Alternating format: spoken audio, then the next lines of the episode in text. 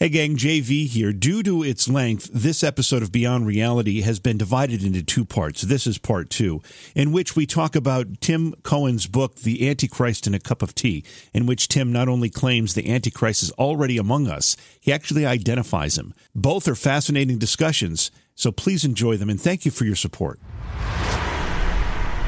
The night may be long and the dark may be deep, but the answers are there to be found. Whether it's the normal, the abnormal, or the paranormal, you're in the right place. Let's go beyond reality.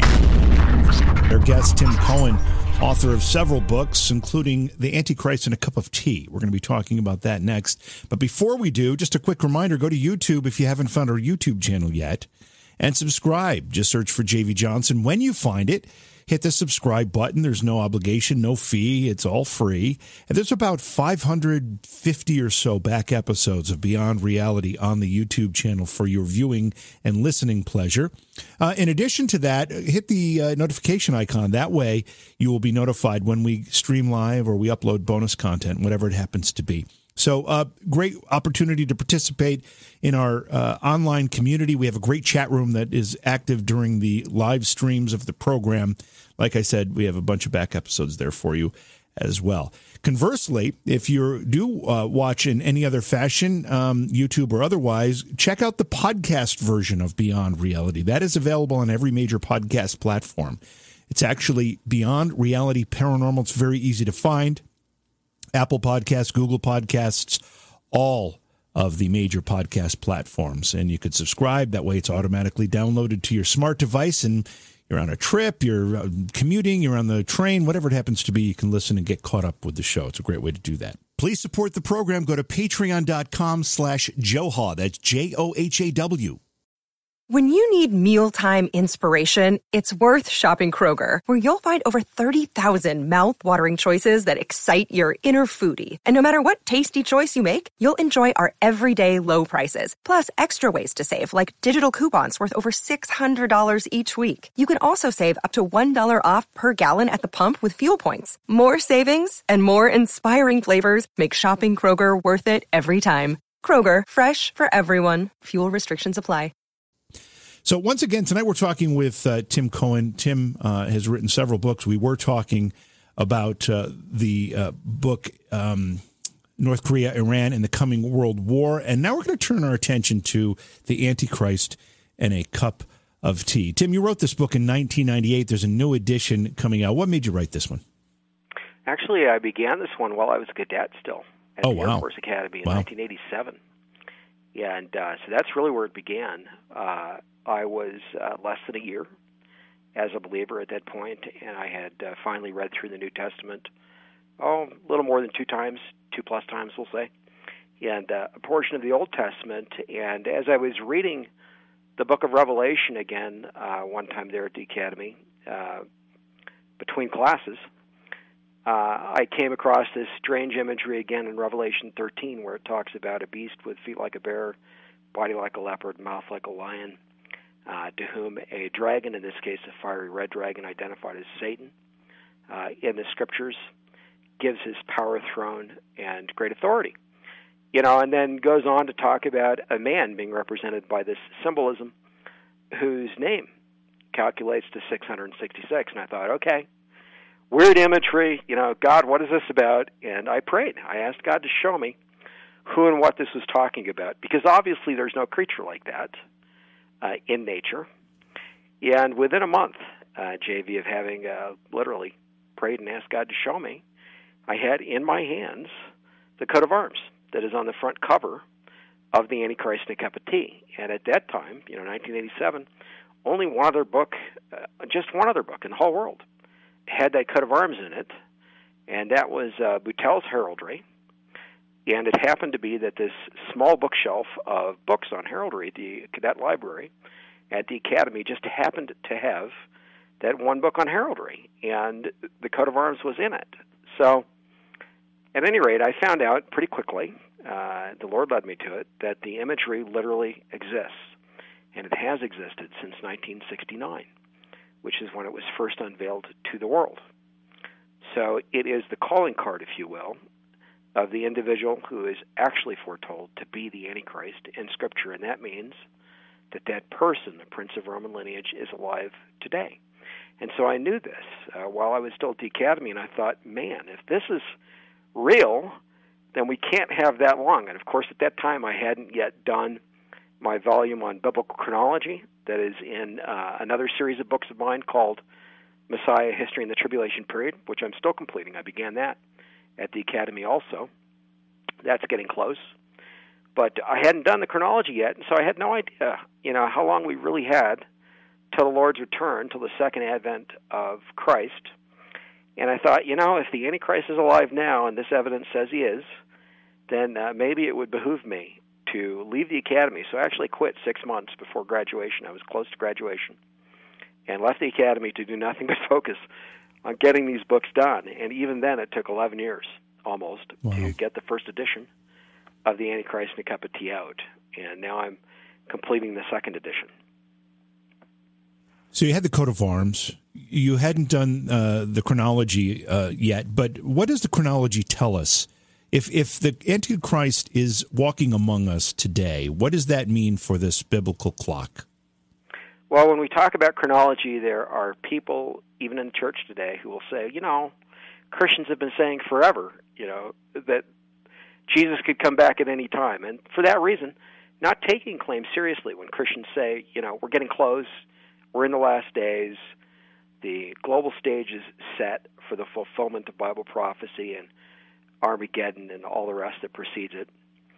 People don't take that seriously because of misapplied chronologies by and large historically. So we have a situation, for example, where in the fifth, sixth century time frame, AD, you had an expectation in Christian writings that Christ's return had to be very near. But most people don't understand today why that expectation was in place. And then a thousand years later, around the time of the Protestant Reformation, same thing again. Only they switched the expectation because at that time they were thinking, you know, the Roman Catholic Church was, that we were nearing the end of the year six, uh, excuse me, seven thousand on the biblical chronology. That's what they thought, and therefore the eternal state, the new heavens and new earth, should come, but it didn't, and so the Protestant Reformation happened, and again chronology was discredited, and then with the Protestant Reformation, people started to look toward the year 2000, and all of that JV had to do with chronology. So what happened in the early church was they were relying upon the chronology in the Septuagint, which is a Greek translation of the Hebrew Old Testament. And what they didn't realize, those who didn't speak Hebrew, which was most of the church pretty soon, you know, after the church was formed, uh, they didn't realize that the chronology was mistranslated in the Septuagint. It was off by nearly 1,500 years. Wow. So when they were getting to the early 6th century AD, they believed they were nearing the year 6000 on the chronology. And based on tradition, rabbinic tradition, yeah, and scripture, they believed that that meant that Christ's thousand year reign, his millennial kingdom, had to begin very soon, and that the Antichrist, therefore, had to be very soon and in their day, you know, soon to appear. None of that happened. And what happened when it didn't occur is the Roman Catholic Church said, okay, the thousand year reign of Christ uh, must not be literal. You know, his millennial reign must be something that's spiritual and accomplished instead among mankind through the church. And so they thought, okay, the church is going to reign in Christ's dead for the next thousand years. And that's how the millennial kingdom is actually going to occur. And of course, you had other Christians saying, no, that's apostasy. That can't be what the scripture means. And so this argument, uh, may, you know, occurred and lasted for a long time. And then a thousand years later, when uh, on that same chronology, they were thinking, okay, we're nearing the end of the thousand year reign. The eternal state must be near, and the new heavens and new earth must be near. You know, what you read about occurring at the end of the book of Revelation. Uh, when that didn't happen, the Protestant Reformation occurred. We're talking early 16th century now. Mm-hmm. And they went back to the Hebrew chronology, the original chronology. And on the original chronology, we're actually nearing the year 6000 now. And so you have an expectation in the Protestant church and among those who are familiar with chronology that we must be getting close to Christ's thousand year reign. And we know from prophecy and scripture that the Great Tribulation and World War III and so forth precede Christ's thousand year reign. So these things must be on the near horizon. And all of that is significant because now, for the first time ever in history, there's actually a human being alive who has the literal imagery that even Christians didn't think was literal. The literal imagery of Revelation 13 associated with him, and whose name and title does actually calculate to 666, and not on some contrived system, but on the actual biblical numbering system. So there's a lot of things that are happening now that have never been true historically before that says, okay, we've got this chronology that indicates it should be soon, but now we've got more than just that that says it has to be soon. We've got someone alive now who can fulfill the scriptures to be the Antichrist. You've done a lot of work in looking through the scripture and trying to determine who this person might be, and you've you've reached conclusions. Well, I'll say I didn't determine. You know, I asked God to show me who and what was being spoken of in that chapter. And to be perfectly honest, this was a point in my life where history was boring. The only reason history ever became interesting to me as a person was because of Scripture and because I had become a Christian, and to try to understand the past to inform, you know, what I was learning about today and this world and what's coming in the future. And in that context, I knew nothing JV at that time, back in 1987, about royalty. You know, say the royal houses of the world or the histories of any royal family, etc. I knew nothing of that, and God basically dropped in my lap. I'll say the coat of arms, the imagery, you know, that's there in Revelation 13, the name calculation, and other things that I haven't mentioned yet, but other things that are all addressed in Scripture to say, okay, here's the person that these things are talking about. He's alive now. And so I didn't actually have to figure it out. Instead, God showed me who it was. And I had to, from that point, research that individual and flesh out the information that then went into the first edition of The Antichrist in a Cup of Tea. How are you presented with the coat of arms? Was it a uh, mental, you know, initially, was, was it a uh, mental uh, image, or did did you did were you directed to something? I was directed. So you know, I had uh, I'm a I'm a Hebrew Christian, right? So that means I'm an Israelite Christian. I actually am a Cohen by birth. Uh, my mother and that whole side of my family came out of Egypt during the 1956 Suez Canal conflict uh, that involved Israel and Egypt and so on. As Jewish refugees, with just the clothes on their back, basically, they had been a very wealthy family in Egypt, and the Egyptian government confiscated everything, took everything, and let them flee with their lives, basically. And they went through Europe and then eventually made their way to the United States. And I, you know, becoming a Christian at the Air Force Academy in that home church, uh, then got connected by some of the uh, pastors there at the academy, cadet chaplains, uh, with Jews for Jesus, and from there got connected with uh, a Messianic congregation in Colorado Springs, which I began to attend. In other words, a congregation that had uh, some other uh, Israelite believers like myself and in that church, uh, one day, the assistant pastor, who was a fellow who at that time worked for Martin Marietta, doing classified work, uh, presented an unofficial version of this coat of arms that's on the cover of my book. He didn't have the official one. And presented a name calculation that was popped out of a computer program that he and some of his fellow engineers at Martin Marietta wrote, where they wanted to do name calculations using the biblical numbering system just to see what would pop out. And they threw in the names of a bunch of world leaders and a bunch of global royalty and so forth. And one name came out as 666. And from that, he went, this engineer did, and found the unofficial version of this person's coat of arms. And that's what he showed us in a Bible study one afternoon after services at his home. And I thought, wow, you know, and this was within a month of me having prayed for God to show me who and what was being spoken of uh, in Revelation 13. And so I went back that afternoon to the academy and proceeded to the cadet library to look up books on heraldry. And I'd never looked at a book on heraldry in, in, in my life. I'd never looked at the topic in my life prior to that. And they had this bookshelf of, I don't know, maybe 30 books, probably not that many actually, maybe 20 on heraldry. And one was this book called Boutell's Heraldry. And so I started to thumb through that. And lo and behold, it had the official coat of arms in it first unveiled to the world in 1969. And by the way, JV, that was the most widely viewed event in the history of the world oh, wow. at the time where it was unveiled. So we're talking about the investiture, and I'll just say who it is, of Prince Charles, Charles, Prince of Wales. His investiture had an estimated television audience of uh, more than half a billion people, which for 1969 was huge. You know, and it was only rivaled by the Apollo uh, 11 mission to the moon. You know, within the same month. You know, four week time frame. So, uh, at the investiture, uh, prior to that, uh, in 1958, the investiture was July of 1969, 11 years earlier. The Red Dragon, which is also on this coat of arms, and it's the same Red Dragon spoken of in Revelation, which is identified as Satan and as the serpent who deceived Eve in the Garden of Eden in Revelation chapter 12, so the preceding chapter. That particular Red Dragon was seen all over the castle walls at the investiture. And in July, excuse me, in uh, 1958, it was adopted as the national symbol of Wales. So the United States, for example, you know, we've got the eagle, right, on the dollar bill. Yep. It's one side of our seal for the United States, and it represents our country. It's the heraldic symbol of this country. Well, Wales adopted Satan as its national symbol in 1958, literally.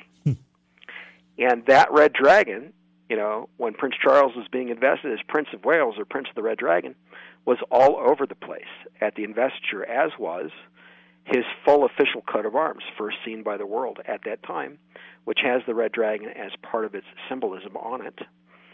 But it also has a beast with feet like a bear, body like a leopard, mouth like a lion.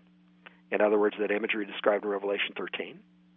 And Prince Charles was actually facing that red dragon when the crown was put on his head to coronate him Prince of Wales or Prince of the Red Dragon. And his mother, who put the crown on his head, you know, who was facing the opposite castle wall, and this was an open air castle. Okay. By the way, this is the actual castle of Arthur and the led and the uh, you know the Round Table, yeah. the mm-hmm. legends, the mythology about all mm-hmm. that. Uh, I documented the second edition of the Antichrist and Cup Tea, the one that's coming out, and I mentioned it in the first edition, but I I go further into it in the second. That that is the actual historical castle you know, from which that mythology derives. So it was significant that Prince Charles was invested there. But his mother was facing the red dragon on the opposite castle wall. You know, so they were both facing it as the crown was put on his head to coronate him Prince of Wales. Now that's the imagery in Revelation 13. I haven't mentioned the Old Testament, but the Old Testament also speaks to this. So in Revelation 13, this beast that represents a man, this beast with feet like a bear, body like a leopard, mouth like a lion, Oh, sorry. Let me stop. That's okay. There you go. So anyway, this beast is given authority to rule over the world for three and a half years. You know, this is the reign that Christians talk about for the Antichrist that precedes Christ's return. In Daniel 7 in the Old Testament, there's another individual who's really the same individual, but who is described with completely different imagery, who reigns for that same three and a half year period. And in Daniel 7, this uh, same individual is described as a little horn with the eyes of a man. Okay, now in context, in Daniel's day, that would have been a unicorn with human eyes. And that too is on this same coat of arms. So all the imagery comes together on this coat of arms, and it's unique under international law to Prince Charles. And so for the first time, that means we can legitimately try to do the calculation for the Antichrist. And I say for the first time because the imagery is a required prerequisite to even attempting to do the calculation. The scripture says it is the number of the beast before it says it is the number of a man in Revelation 13. So, all these times historically, JV, where Christians and others have tried to do name calculations and said, oh, so and so's name calculates to 666, I think they might be the Antichrist. Well, first of all, most of the time they've invented or contrived a numbering system to do the calculation. That's not legitimate. The scripture actually identifies for us the system we're supposed to use. Secondly, they've done it for individuals who didn't have the imagery. You know, that imagery of the first beast in Revelation 13. So they did it out of context. The calculations were invalid regardless of how they worked out. Even if they used the right system, which they didn't most of the time, the calculations were not valid. But in this case, we've got someone who has the imagery, and we can validly do the calculation.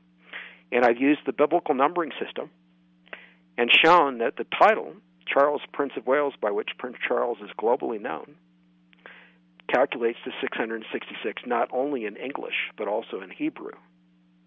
In multiple languages, the same system, the original biblical system. And statistically, that isn't possible. It can't ever happen. But it's reality. It has happened. And so I show that in the book, along with a lot of other things, you know, that say for the first time, like I pointed out, we have somebody who can be the Antichrist. And, you know, Prince Charles has been at the forefront of the world's major events for decades. He's been the number one globalist behind the scenes since 1969. Well, that was going to be that was going to be my next question. He, you know, he doesn't seem to be in the spotlight, at least in the news I watch. Um, he, he kind of seems to be a background figure, but I'm I'm assuming that that's not true, or if it is true, he's doing something in the background. Well, you know, if I give you a few examples, you'll say, "Oh yeah, he did that," and then you'll say, "Oh wow, I didn't know he did that." So I'll give you some. You know, these are in the book along with others. So the United Nations has a global security program and as part of that, it's a it has a global security lecture series. Prince Charles initiated the program and gave the first lecture for the Global Security Lecture Series at the United Nations. He did that. Prince Charles handed over Hong Kong to communist China. The estimated audience was over a billion people. He did that. Prince Charles married Princess Diana, who in mythology, if you just go by the name, is the goddess of the water, the goddess of witchcraft. At was at what was after his investiture the next most widely viewed event That's in the right. history of the world publicly. Right. Estimated audience of 750 million plus. That was Prince Charles at the center of that. More recently, you had, for example, uh, President Trump pulling us out of uh, some of the global climate efforts, the global climate talks. Mm-hmm. And before that, the Obama administration trying to participate in the talks in uh, Copenhagen, right, which went nowhere. And then after that, the Paris climate talks, just as President uh, Trump was coming into office, right? Well, that whole thing goes back to the Rio Earth Summit of the early uh, 1990s. And at the Rio Earth Summit, Prince Charles, before the summit was hailed a success, organized meetings aboard the Royal Yacht Britannia for all the major participants, including the President of Brazil, Al Gore was there. All the major participants were there, and Prince Charles organized that whole thing. And he chaired the meetings. And as a consequence of the Rio Earth Summit being a quote unquote success, you know, among the globalists, Prince Charles was credited for the success of the Rio Earth Summit by all these leaders. And out of the Rio Earth Summit came the Kyoto Protocol with Japan, which the United States did not sign. Then there was this effort with the Copenhagen talks, which the United States did not uh, really go for very much. It did with Obama, but it went nowhere. And then you got the Paris climate talks, just as President Trump was coming into office. Well, at the Paris climate talks, you had the largest gathering of international leaders in the entire history of the world in one location ever. So you had 190 plus world leaders at the Paris climate talks. 150 plus heads of state. And so you would think that since it was hosted by France, that it would have been the president of France who would have opened it, right? And given the first speech right. at the event. Or some other head of state, maybe Obama, right? Sure. Somebody like that. That seems logical. But no, it was Prince Charles. Wow. He opened it and he gave the first speech. And at the group photo, he was in the very center of the photo of everyone. He was the head honcho for the whole thing, in reality. But who talked about that in the news? Yeah, it wasn't discussed. You know, and as another example, we've got all this talk around this peace process with Israel, right? We have now for decades. You know, people realize that this today goes back to the quartet, what's called the quartet. And from the quartet, uh, and I'll mention who the quartet is in a moment, it goes back to the Oslo process and the Oslo Accords. Not a lot of people realize where it goes from there. Prior to the Oslo Accords, it went to the Madrid peace talks. And before the Madrid peace talks, it went to the London Agreement of 1987. And the London Agreement of 1987 was between Jordan's King Hussein, the one who's now deceased, his son Abdullah is reigning in his place over Jordan. But the London Agreement of 1987 was between Jordan's King Hussein and Israel's Shimon Peres, who is now, of course, deceased, right? Right. Well, who orchestrated those talks? Prince Charles did. And in fact, they were organized by one of his lawyers, the Lord Victor Mishcon. Prince Charles set that whole thing in motion. And the London Agreement of 19 and by the way, Jordan's King Hussein and Peres were both personal friends of Prince Charles. Uh, King Hussein and his son Abdullah were both educated in London, both friends of Prince Charles. But at any rate, uh, Shimon Peres was the second with Yitzhak Shamir at that time, who was Israel's premier back then. And Yitzhak Shamir would have none of it, so the agreement got shelved. And the agreement led, nonetheless, to the Madrid Peace Conference in Spain, and then subsequently to the Oslo process when Peres became second under Yitzhak Rabin, who was the assassinated prime minister in Israel, and revived the London Agreement of 1987, which in turn led to Oslo 1, 2, and 3. And between Oslo 2 and 3, 3 not having actually come to pass, in other words, these were planned agreements on a time frame. Oslo 3 never actually came to pass. But between those two agreements, 2 and 3, uh, there was the peace treaty with Jordan that got signed. Okay? Mm-hmm. Now, the Oslo process collapsed. You know, Oslo 3 didn't come to pass, and it was organized around security negotiations and then supposed peace negotiations. Well, the quartet came into place as the successor to the Oslo process. And the quartet involves the United Nations, the United States, Russia in place of the Soviet Union now, and then the European Union, and they call that the quartet. But because the UN is in there, it's really all the nations of the world, right? Right. Well, the quartet was headed by Tony Blair, who was under Prince Charles. Until the last few years, and now another British subject of Prince Charles is heading the quartet. So all of this effort is still under Prince Charles. And when Rabin was assassinated at his funeral, Prince Charles attended. When Shimon Peres died, Prince Charles attended the funeral. These were both unofficial visits to Israel by Prince Charles. And to that point in time, in fact, until recently, no one in the modern British monarchy had ever officially visited the, nation of Israel, even though they had officially visited all the surrounding nations, all of the adversaries of Israel, but not Israel. Except that Prince Charles went, and by the way, was front and center for both of these funerals, for Peres and for Rabin. And Peres, though, before he died, had become a knight of Prince Charles, one of his knights. So again, all of this was under Prince Charles and still is.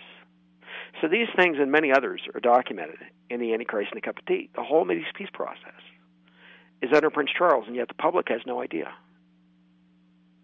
Even what uh, is happening with the United States now, with the Trump administration, you know, I don't know if you noticed this, but they were going to unveil the administration's proposal, its initiative, uh, recently in conjunction with, and in Israel, in conjunction with the Holocaust uh, Day, World Holocaust uh, Day. I forget exactly what it's called, World World Holocaust Forum uh, event, I believe.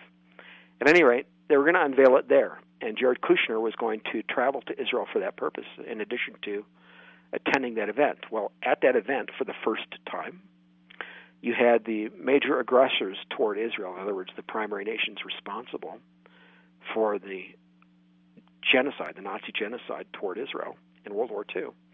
Their current leadership spoke at that event. But in place of, uh, for example, Boris Johnson for Great Britain, instead of him speaking, it was Prince Charles who spoke. And Prince Charles flat out gave the best speech of anybody there. I mean, it was a fantastic, moving speech. And he endeared himself to Israel's population with that speech. And it was his first official visit ever to Israel.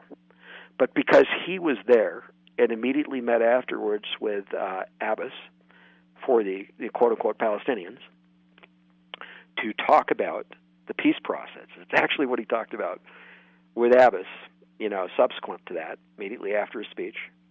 Because he was there, Jared Kushner backed out at the last minute and didn't go. And so the Trump administration unveiled its initiative subsequently. So the point is, even though there's not complete agreement with, uh, say, Prince Charles, for example, or the government of Great Britain, the UK, uh, in terms of what the Trump administration is proposing and trying to bring to pass for some sort of treaty between Israel and the quote unquote Palestinians, nonetheless, Prince Charles is still over the effort. So, in other words, moving the stuff behind the scenes. Christians, JV, don't know what I'm sharing with you in the audience today. By and large, even though I've been talking about this, you know, on and off since 1998 when the book was published, and have the second edition coming out, most Christians aren't aware yet.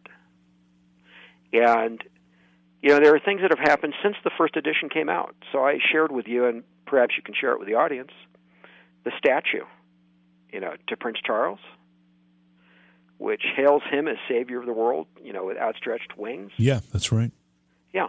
Well, this book was published in 1998, the first edition. One of the things that's foretold in Scripture concerning the Antichrist is that an idol will be erected in a newly constructed holy place on the Temple Mount or near it, but presumably on it, in Israel, uh, just over, you know, just before the three and a half years begin that precede Christ's return in Armageddon. So, in other words, there's no holy place yet. It doesn't exist.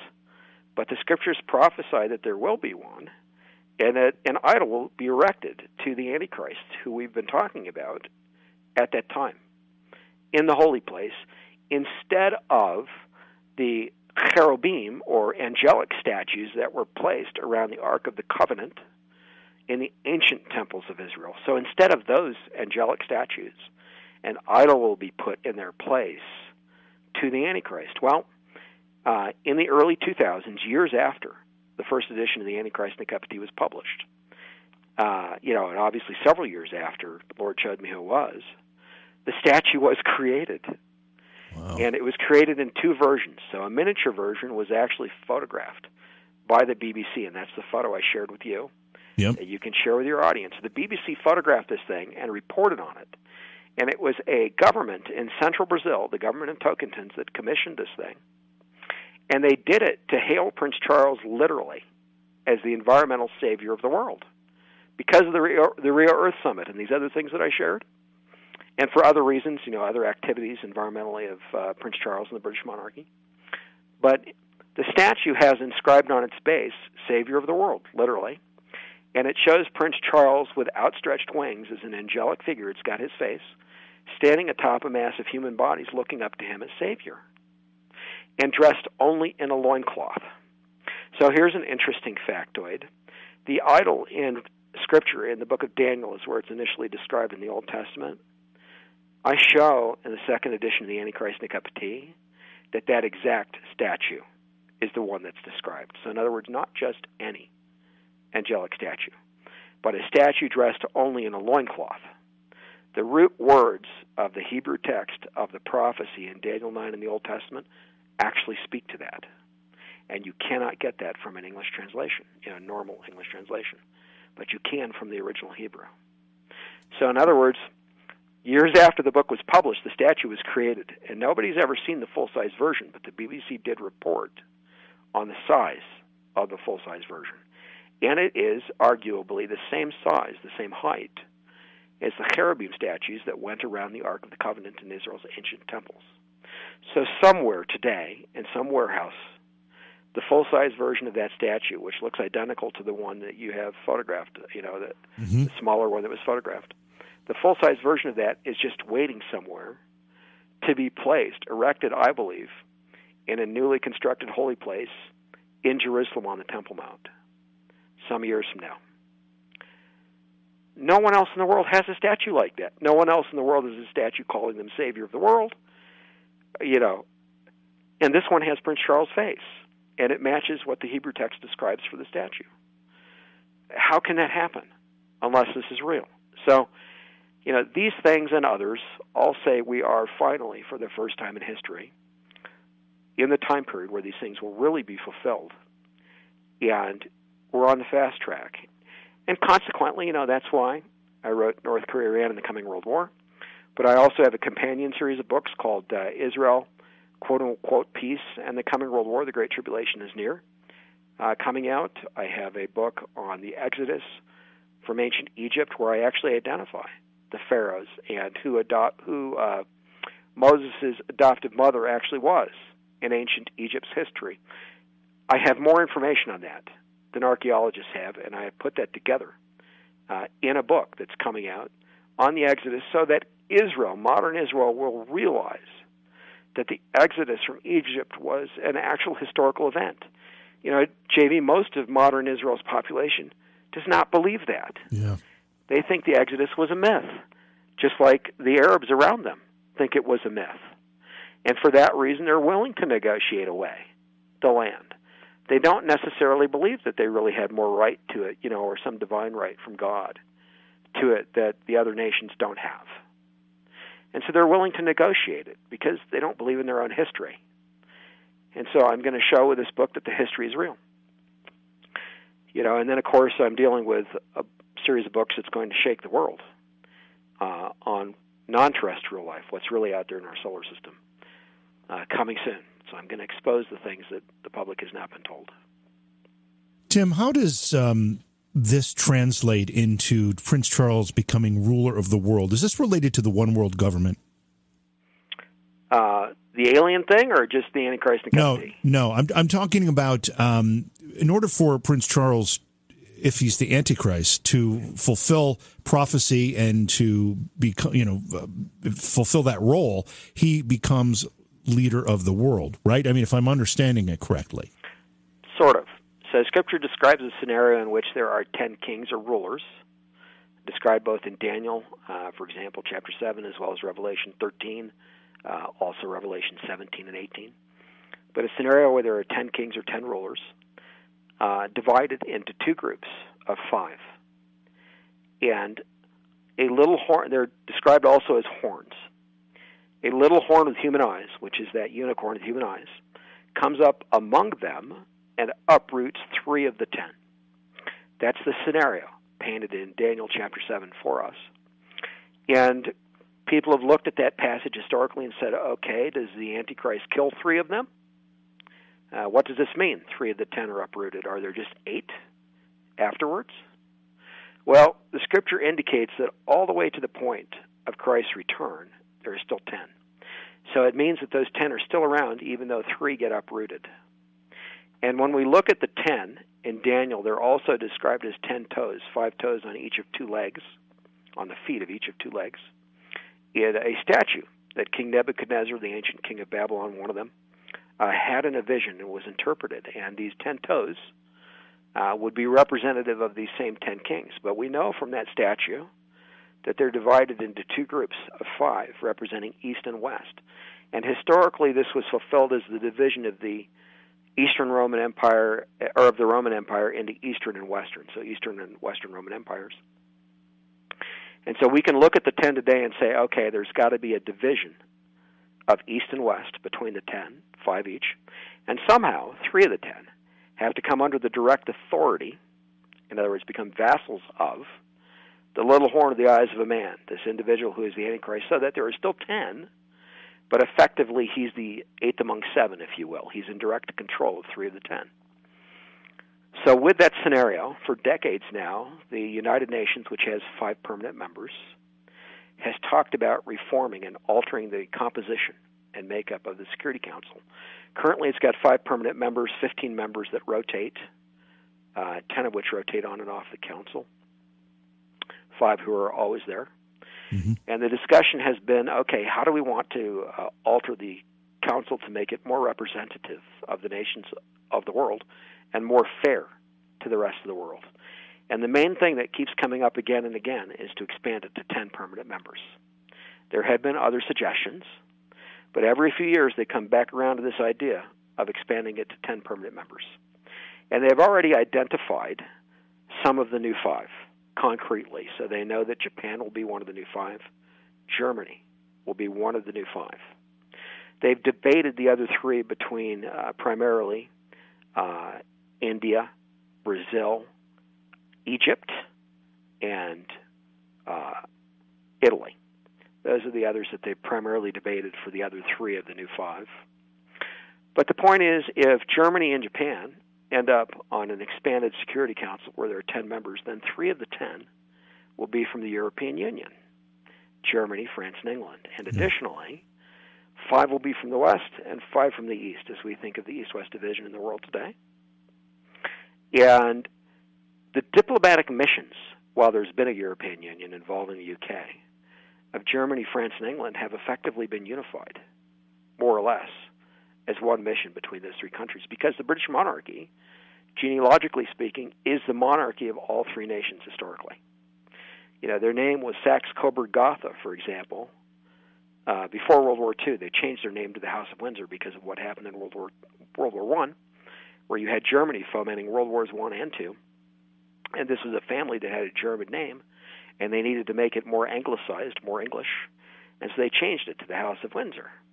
But really, they're a Greek monarchy, a French monarchy, an English monarchy, and a German monarchy, and more.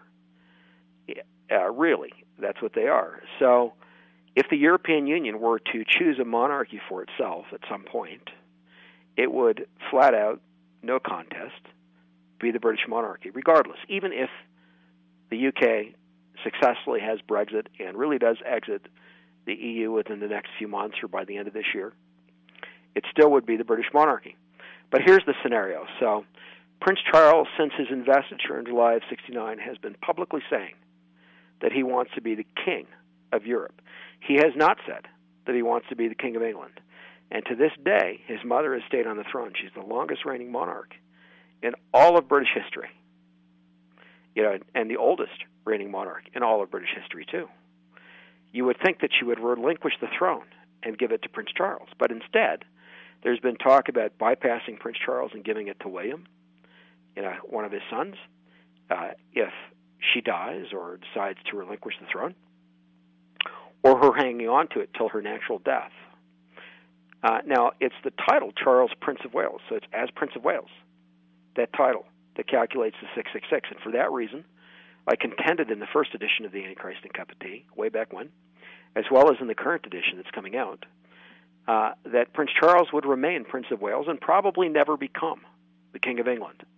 But if he became King of England, he would need to acquire some new title that still calculates to 666 on the biblical numbering system to be the Antichrist.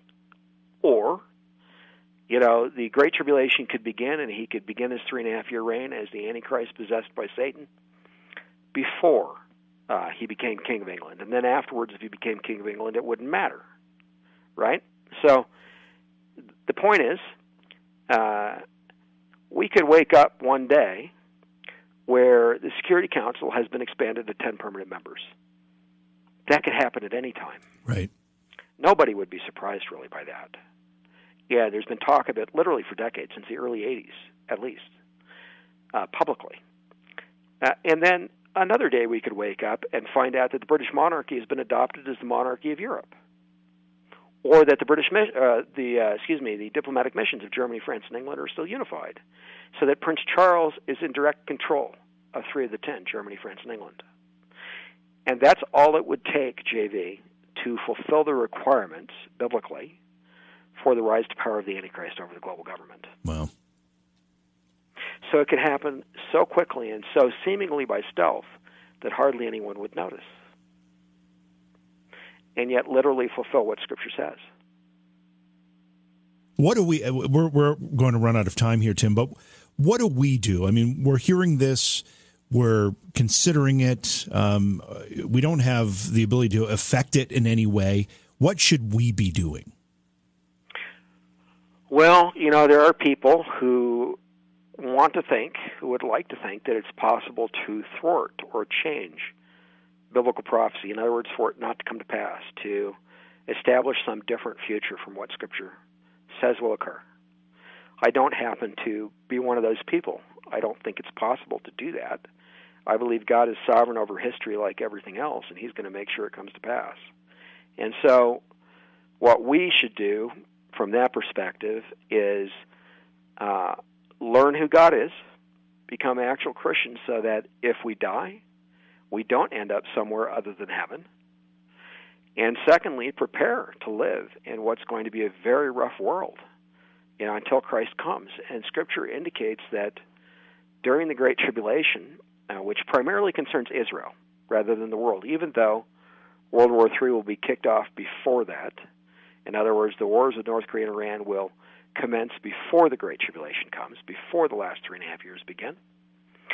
But uh, even with that, the Great Tribulation primarily concerns the nation of Israel and specifically the geographic area of Judea, which is where most of modern Israel's population resides.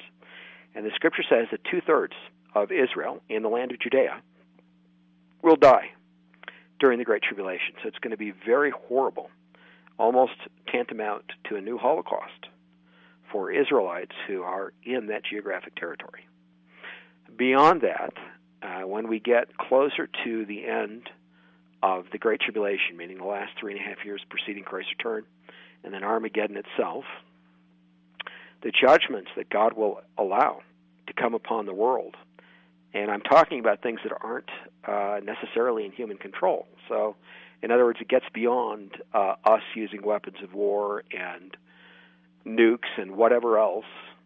It goes past that into the arena of uh, things that are beyond our control, like comet and asteroid strikes, for example, uh, presumably supervolcanic eruptions, earthquakes that will shake the planet itself completely at the same time so that the entire planet will shake on its axis at the same time, and that the cities of the nations globally will be toppled at the same time everywhere. So we're talking about natural disasters that God will allow that are so extreme that by the time we get to Armageddon itself and in the end of Armageddon, possibly, arguably, realistically, two thirds of all humanity will be dead. Mm. So it's very bad what's coming. And so the best thing any of us can do is get to know God and pray that He will be gracious to us and have us somewhere where we will have provision. And there will be people scripturally who have provision for whom God provides. Uh, and He will guide us, you know, what we in our individual situations and our individual lives need personally to do for ourselves and our loved ones and our friends and so forth uh, to prepare for what's coming and to try to survive it if that's God's will. And then, thirdly, of course, to share the truth with others, which is, you know, what I'm doing. Before I became a Christian, JV, I considered myself to be an atheist. That's what I told people, and I didn't know better. I was really an agnostic, but I, at that time, didn't even know the difference in the definitions, and I should have. I didn't. And so I was not somebody living his life for God. I was this New Age pagan, and that's who I was. And I was fine with that. I didn't know any better. But the reality is, as we get closer to all these things, and the world is seeing uh, the things that Christians like me are talking about actually happening and coming to pass, they have to look at this thing and say, okay, why do Christians know about this and no one else is talking about it? And why is it that not all Christians know about this? Only some seem to know about it. You know, who are talking about it. You know, like me, for example. You know, what is it that they're hooked into, if you will, that everyone else isn't. Why isn't Islam talking about this? Why is non-believing Judaism, you know, not talking about this? Why are Hindus and Buddhists and so forth not talking about these things in specific terms? So, for example, real prophecy, a real Christian can tell you specific things. Like I can tell you that when the Great Tribulation begins, before it starts, and as it starts, Israel is going to be successfully attacked and the entire city of Jerusalem is going to be encircled by the militaries of Israel's adversaries. And half of the city, not the whole city, only half of it, the half that has the Temple Mount area, meaning the old city of Jerusalem, mm-hmm. is going to be taken captive by force in war from Israel, and that Israelite captives are going to be carried away as far as Babylon in Iraq. And you know, Saddam Hussein was rebuilding before he died the ancient capitals of Nineveh for Assyria and Babylon for Babylonia there in Iraq. So you're going to have captives in Israel carried away as far as this area, of Babylon, that Saddam Hussein had been rebuilding in Iraq, literally a new Babylonian captivity during that three and a half year period of the Great Tribulation, in which two thirds of Israel and Judea is going to die. So, those are very specific things that I'm sharing. Not like what you would hear from somebody, say, doing an astrological chart or some psychic somewhere, you know, foretelling things. And, you know, 99.9% of the time, things that psychics say are going to come to pass don't. So even when they're being specific. So this is the difference. When it comes down to the real God versus everything and everyone else out there, God is very specific and He gives us very concrete information. And that's the case with the coat of arms and who the Antichrist is. It's not some nebulous thing. And that's what I'm showing in the Antichrist in a cup of tea. You know, that's what I show with the fiery red horse you know, with North Korea, Iran, and the coming World War, that the second seal of the apocalypse is literal. But there are four seals that have horses uh, in the book of Revelation. They're all literal, JV, not just the fiery red horse. You know, and in fact, when we talk about the fourth horseman, uh, whose rider, the fourth horse's rider, is named Death, which is, you know, another name in this case for the Antichrist when he's possessed by Satan during that period where he's ruling for three and a half years that rider is riding what is typically translated as an ashen horse or uh, a gray horse. Mm-hmm. But the Greek text describes it as a pale green gray horse. That's what the Greek text means. In other words, it has the color of rotting human flesh. It's talking about a horse that has a, a like a, a greenish hue or tint to it that's gray white. And it turns out that the unicorn on Prince Charles' coat of arms has that exact coloration. Wow. It's the fourth horse. Wow. Uh, the four horses of the apocalypse. Well, the other two, the first and the third, also literally exist, and I identify them uh, in the second edition of the Antichrist and the Cup of Tea. So all of these symbols that even Christians thought were too far out or too strange to be literal uh, in the book of Revelation, even Christians who say Scripture is literal, we believe it, we think it's from God through his prophets, through real prophets, that it's reliable. Even those Christians have had a hard time taking these things literally. And I'm showing them, because God has called me to do this, that really they actually are literal. But they're also metaphorical and symbolic, JV. So those camps are not wrong. So, for example, this coat of arms of Prince Charles that represents him individually in heraldry and is unique to him under international law so that no one else does have or could ever have the same combination of symbols on a coat of arms legally. Those symbols represent a group of nations. So the beast that is a lion, leopard, bear on his coat of arms ordinarily is a lion or lion leopard for England. His is unusual because of its feet. The unicorn on his coat of arms ordinarily represents Scotland.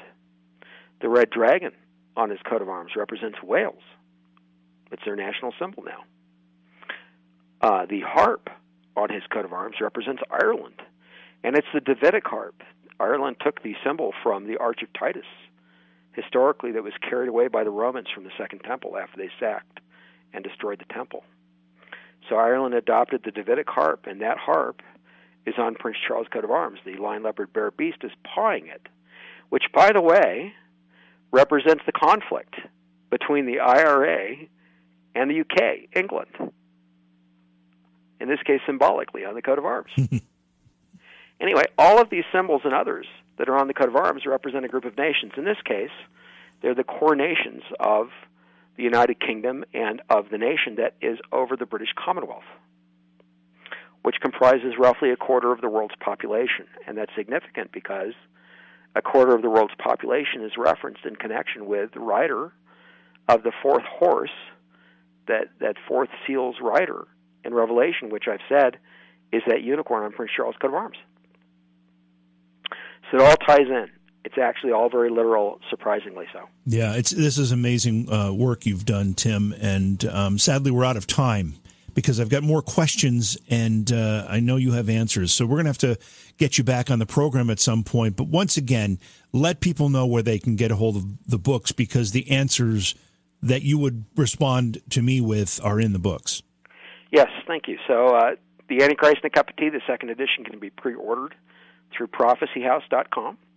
Uh, my other books, some of them can be pre-ordered, but the ones that are published can be gotten there as well as related materials like CD and DVD sets. So that's prophecyhouse.com.